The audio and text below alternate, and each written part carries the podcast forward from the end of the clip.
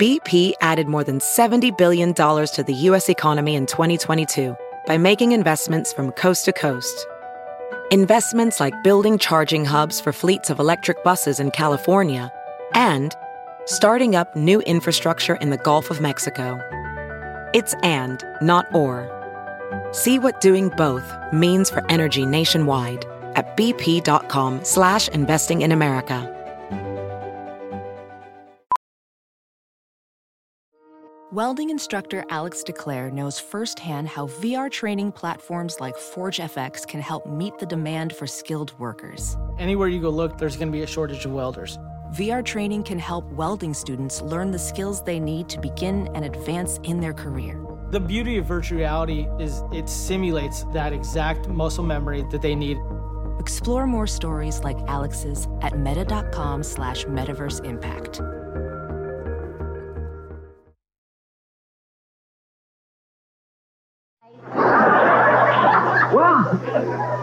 Every once in a while, a meteor flashes through the skies and falls into the ocean.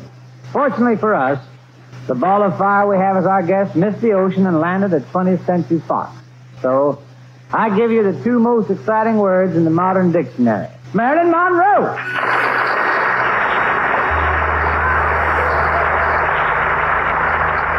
There's enough of toxins in her body, the equivalent to 60 to 70 pills that could kill several people. That comment that she just made, say goodbye to everybody. Why is she saying goodbye? Welcome to part eight of The Killing of Marilyn Monroe. I'm your host, Jackie Moran. In this episode, we will focus on the events of August 4th, 1962, the night Marilyn died. Exactly what happened that Saturday evening has been the subject of nearly six decades of conjecture, conspiracy, and alleged cover up. But for the moment, we're going to try to stick to the official version of events. Whether the official version is also the true version will be up to you to decide. Good night, Marilyn. Bye bye. It's a pleasure meeting you. Marilyn Monroe had spent the last day of her life at home on Fifth Helena Drive, Brentwood, near Beverly Hills, Los Angeles. To say the preceding weeks had been eventful would be an understatement. She had started shooting Something's Got to Give with Dean Martin, and within months had been fired from that same movie. But ultimately, they fired her. They actually fired her right after her 36th birthday. And then weeks later, not only forced the studio to rehire her, but to do so on improved terms.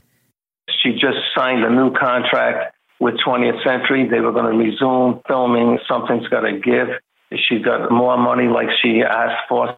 She still had problems with her dependence on drink and drugs, but finally, after years during which she had lost her way, something like the old Marilyn was back. Marilyn seems like someone who was in August of 1962 putting her life back together. She had gotten her health back together. 20th Century Fox was going to take her back to finish Something's Gotta Give. There was another movie laid out. She, she signed a two picture deal. There was so much she had looking forward to in her life. She was planning for many, many things at the time of her death. She was not particularly depressed at this point in her life, but she was unfortunately given a lot of drugs, which was very typical of a lot of stars of that era. In her final interview with Life magazine editor Richard Merriman, she sounded excited and upbeat. I want to be an artist, an actress with integrity. You've read there was some actor that once said about me that kissing me was like kissing Hitler. Oh my God. Well, well, I think that's, you know, his problem.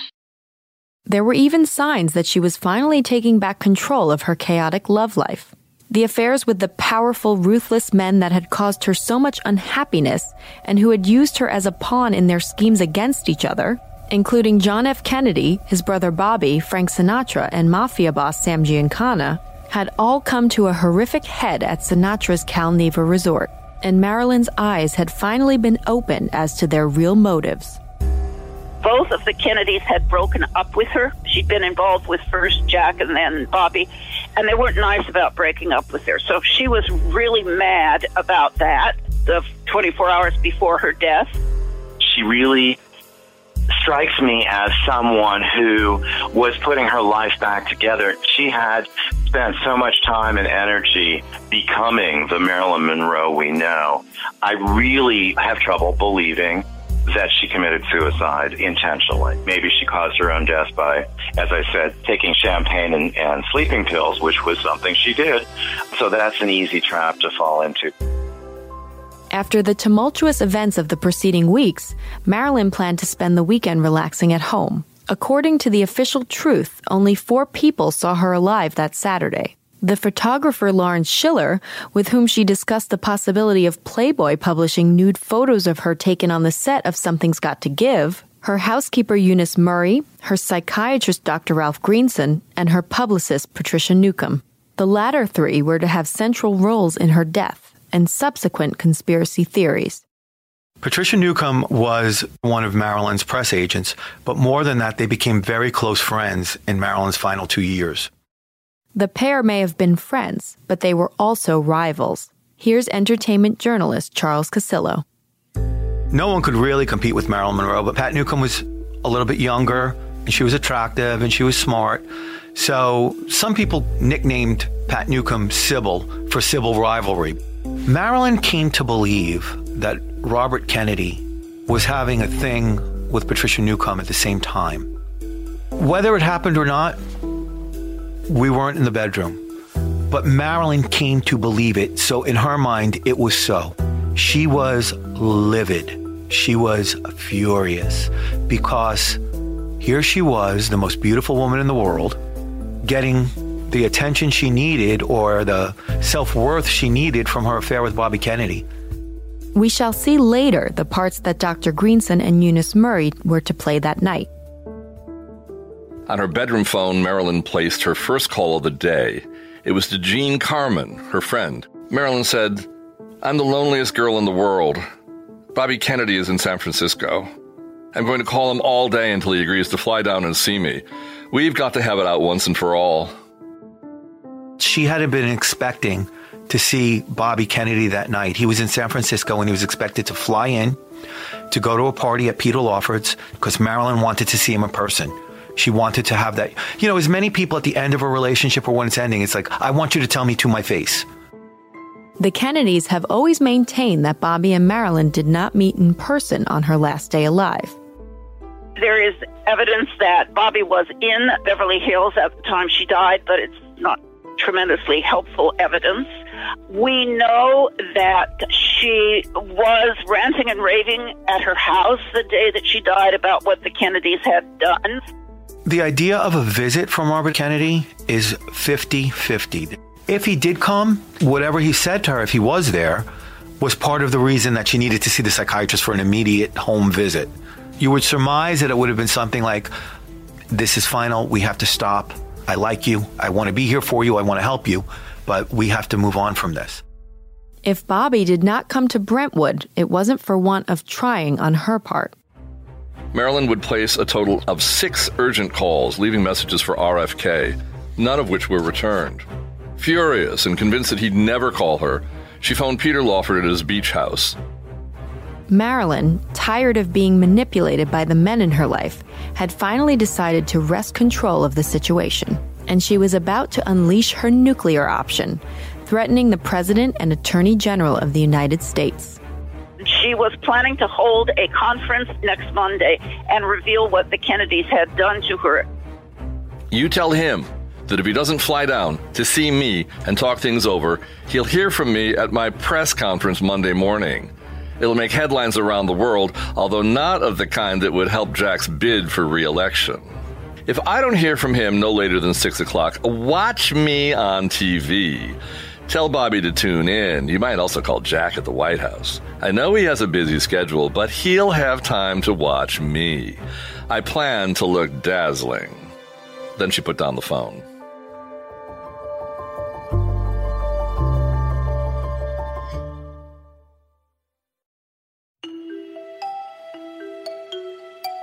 We will never know for sure exactly what Marilyn planned to announce at that press conference. After hanging up on Lawford, the star would have just hours left to live.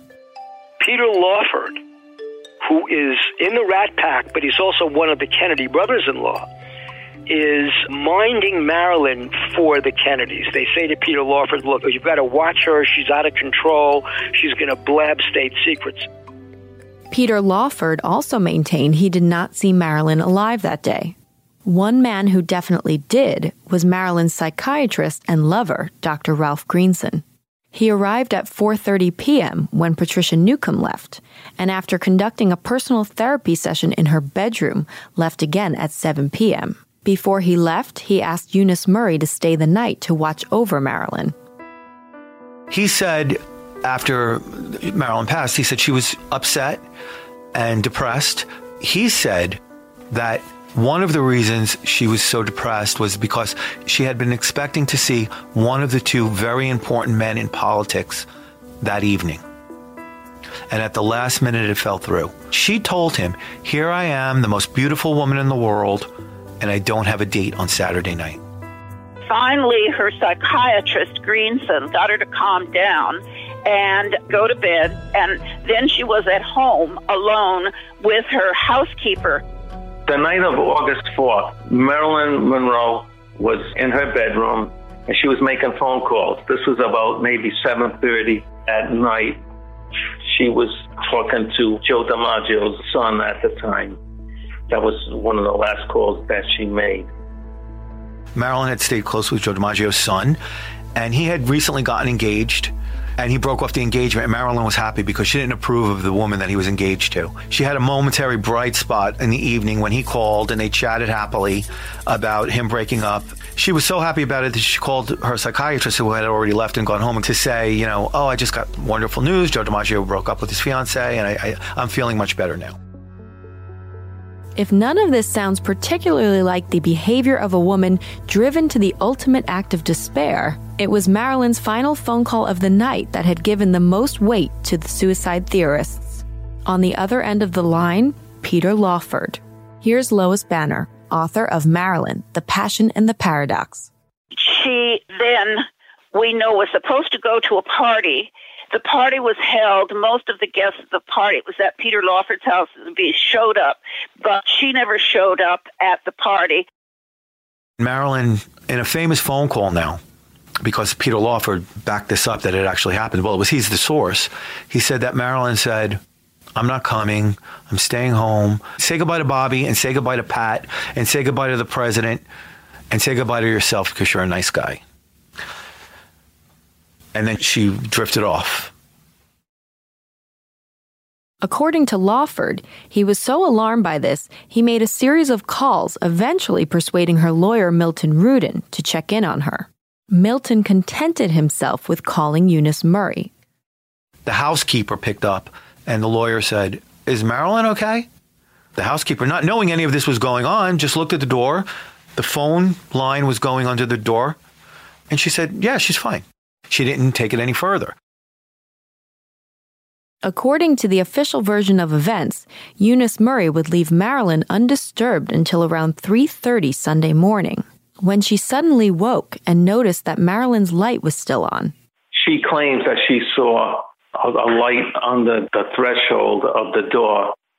Murray says she then called Dr. Greenson, who arrived minutes later, broke into the bedroom through a window, and called Marilyn's physician, Hyman Engelberg. And then at around 4:30 a.m., notified the Los Angeles Police Department. It's at this point that things begin to get a little less clear.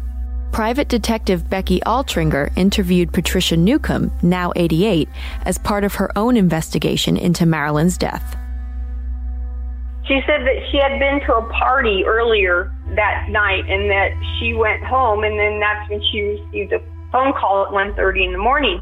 She had it so down, you know, yeah, I received a call at 1.30 in the morning. Marilyn was dead. I was upset because my friend was dead and I never saw a dead body. 1:30 in the morning, but Eunice Murray said she didn't raise the alarm until at least 2 hours after that. The only way that Pat could have seen Marilyn Monroe's body dead, laying on the bed, is if she had been there before the police had been called. When the police were called, the whole place was sealed off, so there was no way that Pat Newcomb could have seen her dead. The LAPD, notified by Dr. Greenson, arrived soon after 4:30 a.m.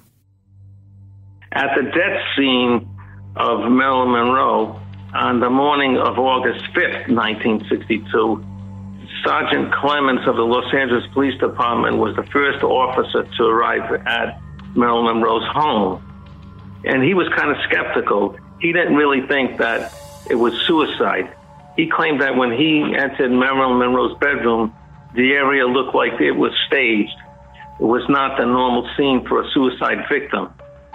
Police Sergeant Jack Clemmons was further startled to discover Eunice washing the bed linens, with new, clean sheets already having been placed on Marilyn's bed and over her lifeless body. He later said, I had the eerie feeling that I'd come across a murder. It was obvious that some cover up had begun hours before we were called.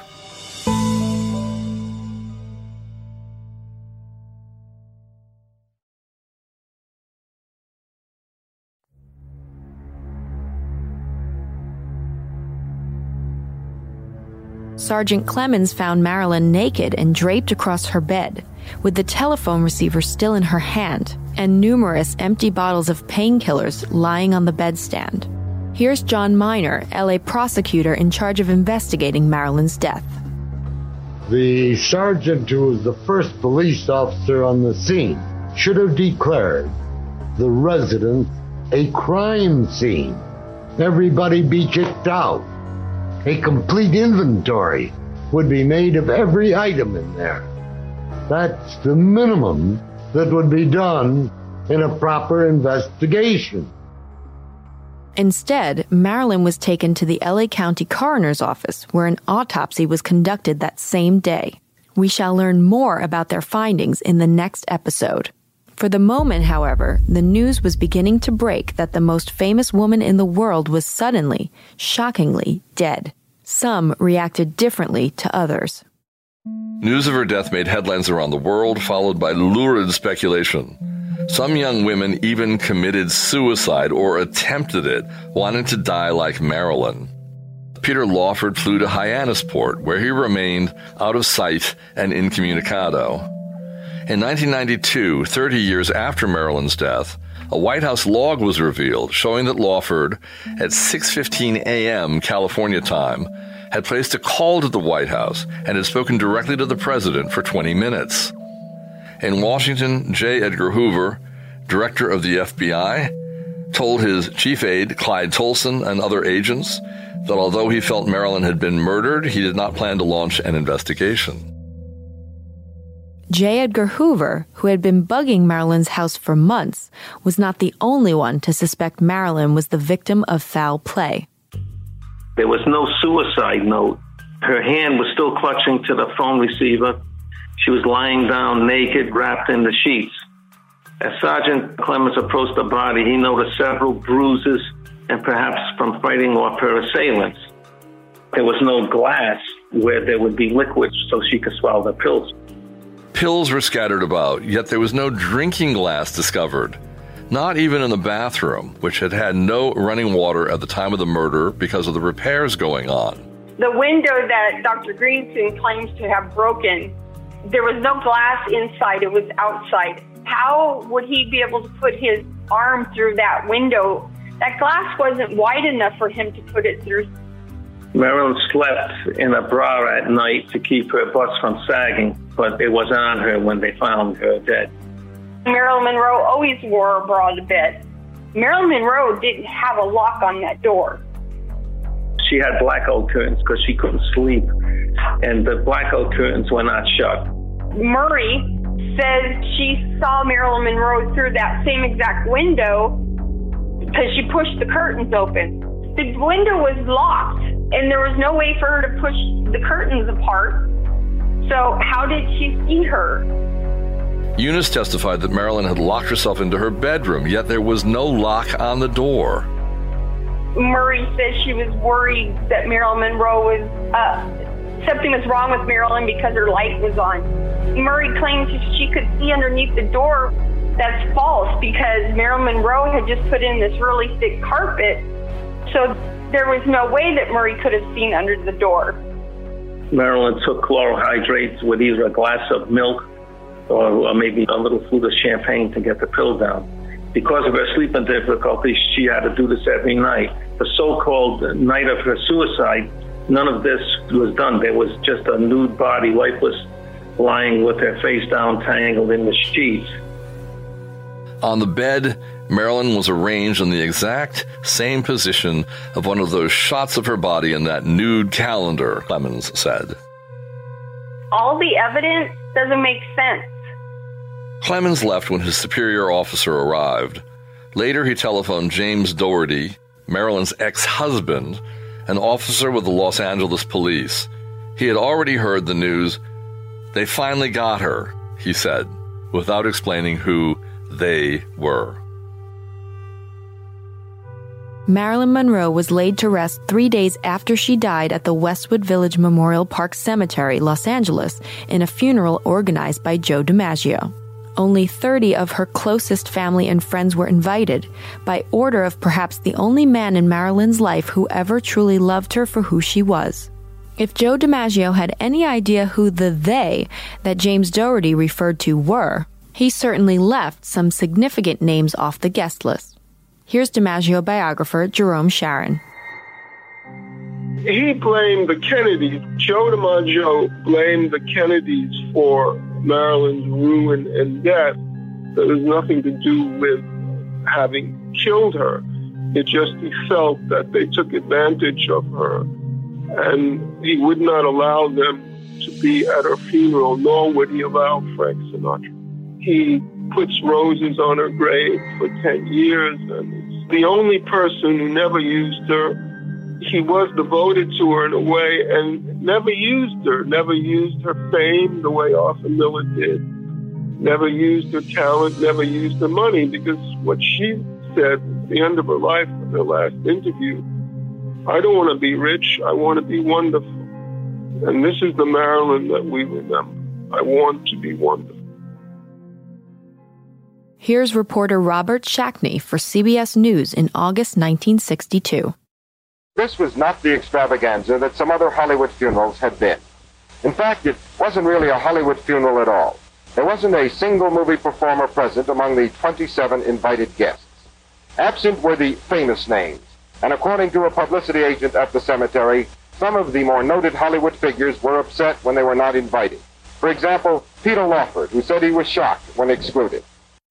And the lawyer, we said, um, oh, he was telling me uh, about my tax deductions, my I don't know what, and about, oh, the lawyer for 20th Century Fox. I said, I don't know about that. I only know I want to be wonderful. Next time on the killing of Marilyn Monroe, incompetence or a cover up?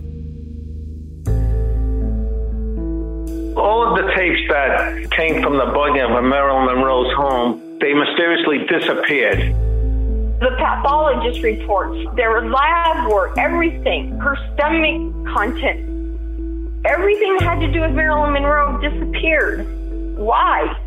In a good office like the Los Angeles County Medical Examiner Coroner's Office, I would say it would be rare uh, for specimens uh, to be lost it would be even more rare for them to be accidentally discarded.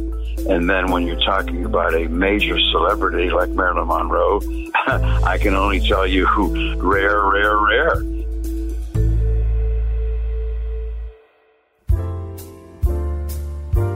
The Killing of Marilyn Monroe is hosted by me, Jackie Moran. Executive produced by Dylan Howard and is a production of Broad and Water Studios and Endeavor Audio. Executive producers also include Tom Freestone, James Robertson, and Andy Tillett. The series is produced by Carrie Budge and written by Dominic Utton, reporting by Doug Montero. The series is mixed and engineered by Sean Kravitz and Sam Ada, scoring by Benstown. There is so much more to this story, and you don't want to miss anything, I can assure you. Make sure you subscribe to The Killing of Marilyn Monroe wherever you get podcasts.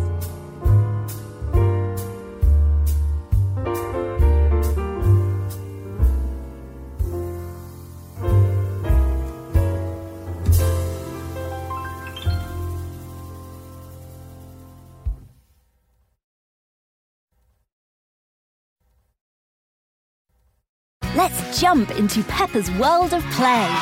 Look for spring flowers, hunt for muddy puddles, and bravely explore exciting places with Peppa playsets. Peppa Pig. Inspiring kid confidence.